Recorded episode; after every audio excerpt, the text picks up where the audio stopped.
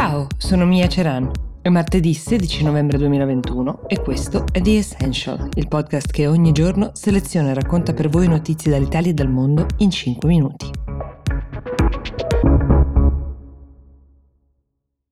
Apriamo la puntata di oggi con un giallo. È un giallo legato ad una star del tennis cinese, una tennista che si chiama Peng Shuai e sul social più diffuso in Cina, Weibo, denunciò l'ex vice premier cinese Zhang Gaowali accusandolo di violenza sessuale. Da quel giorno, era il 2 novembre scorso, non si hanno più sue notizie. Quel post dal suo account di Weibo è stato cancellato, anzi eh, è stato censurato in realtà nel giro di pochi minuti da quando lei lo ha pubblicato, ma come spesso accade in questi casi, visto il contenuto clamoroso, molte persone avevano già fatto lo screenshot e l'avevano inoltrato fino a far diventare il tutto virale. A quel punto si è mossa pubblicamente la World Tennis Association chiedendo un'indagine, un'indagine piena, giusta e trasparente chiaramente sottolineando che tutte le donne, anche Peng Shuai, meritano di essere ascoltate e non censurate. L'uomo sotto accusa è stato uno degli uomini più potenti in Cina degli ultimi anni, lo è stato fino al 2017, è stato anche ex membro del comitato permanente del Politburo, l'organo di partito composto da soli sette dirigenti, tra questi c'è lo stesso Xi Jinping.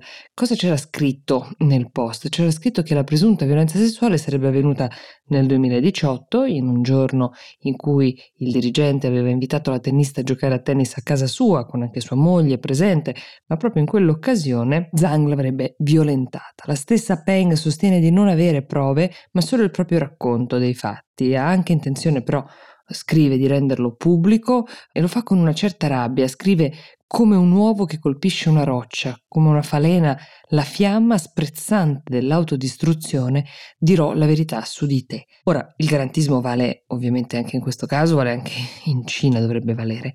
Non basta un posto di accusa per condannare una persona, ma in un paese civile questo tipo di denuncia deve far scaturire almeno un'indagine, mentre tutto in questo momento in Cina tace, compresa la donna che ha denunciato. Però il presidente della World Tennis Association, si chiama Steve Simon, ha dichiarato al New York Times di aver ricevuto da diverse fonti, inclusa la Chinese Tennis Association, la conferma che la donna è al sicuro, che non sta subendo minacce fisiche, si troverebbe a Pechino, secondo quello che gli è stato detto, anche se lui stesso ci ha tenuto a dire che non ha avuto modo di sentire lei direttamente e nessuno finora ce l'ha avuto. Esponenti del tennis internazionale come Martina Navratilova e molti altri si sono spesi per chiedere delle rassicurazioni, ma soprattutto una conferma dalla diretta interessata in merito alle sue condizioni, mentre in patria ovviamente a cercare di non far dimenticare questo caso, non farlo insabbiare, ci stanno provando le femministe cinesi, sì esistono le femministe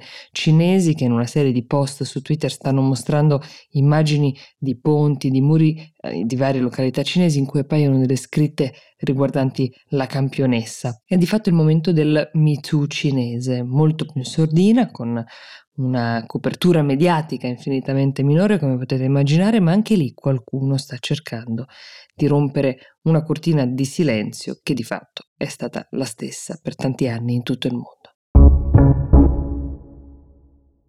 L'altra notizia di oggi è indubbiamente la scelta dello stratega di Trump, il signor Steve Bannon, incriminato per i fatti del Campidoglio di Washington dello scorso 6 gennaio, di consegnarsi all'FBI. Sia chiaro, non aveva scelta, è semplicemente stato un modo di farlo molto molto plateale. Lo ha fatto senza perdere la sua voglia di lotta, dicendo combatteremo sempre il regime di Biden, così l'ha chiamato.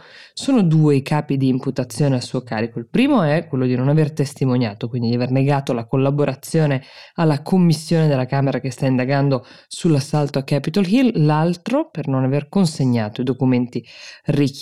Bannon è un uomo con grande dimestichezza con i mezzi di comunicazione, con i media, quindi il suo modo di consegnarsi è stato sicuramente d'effetto, guardando dritto in camera con il suo faccione, i suoi capelli bianchi molto voluminosi, ha detto voglio che voi ragazzi restiate concentrati sul messaggio, questo intorno è tutto rumore. Ecco, questo messaggio è immediatamente rimbalzato sui social, quegli stessi social che tanto aiutarono Trump ad entrare alla Casa Bianca nel 2016. Se condannato, Ben non rischia una multa, ma soprattutto fino a due anni di carcere Al di là delle sue sorti, questi momenti in cui torna a calcare le scene, per così dire, sono più che altro un termometro per capire che tipo di sentimento genera nel pubblico americano una figura come la sua. Vi annuncio con entusiasmo che è partita una nuova stagione di un altro dei podcast della famiglia di Will, ovvero Tyranny, grande successo nella prima, è arrivata la seconda stagione e senza svelarvi nulla, ma vi posso dire che ci sono anche delle donne protagoniste di questi episodi. Per oggi The Essential si ferma qui, io vi do appuntamento a domani. Buona giornata.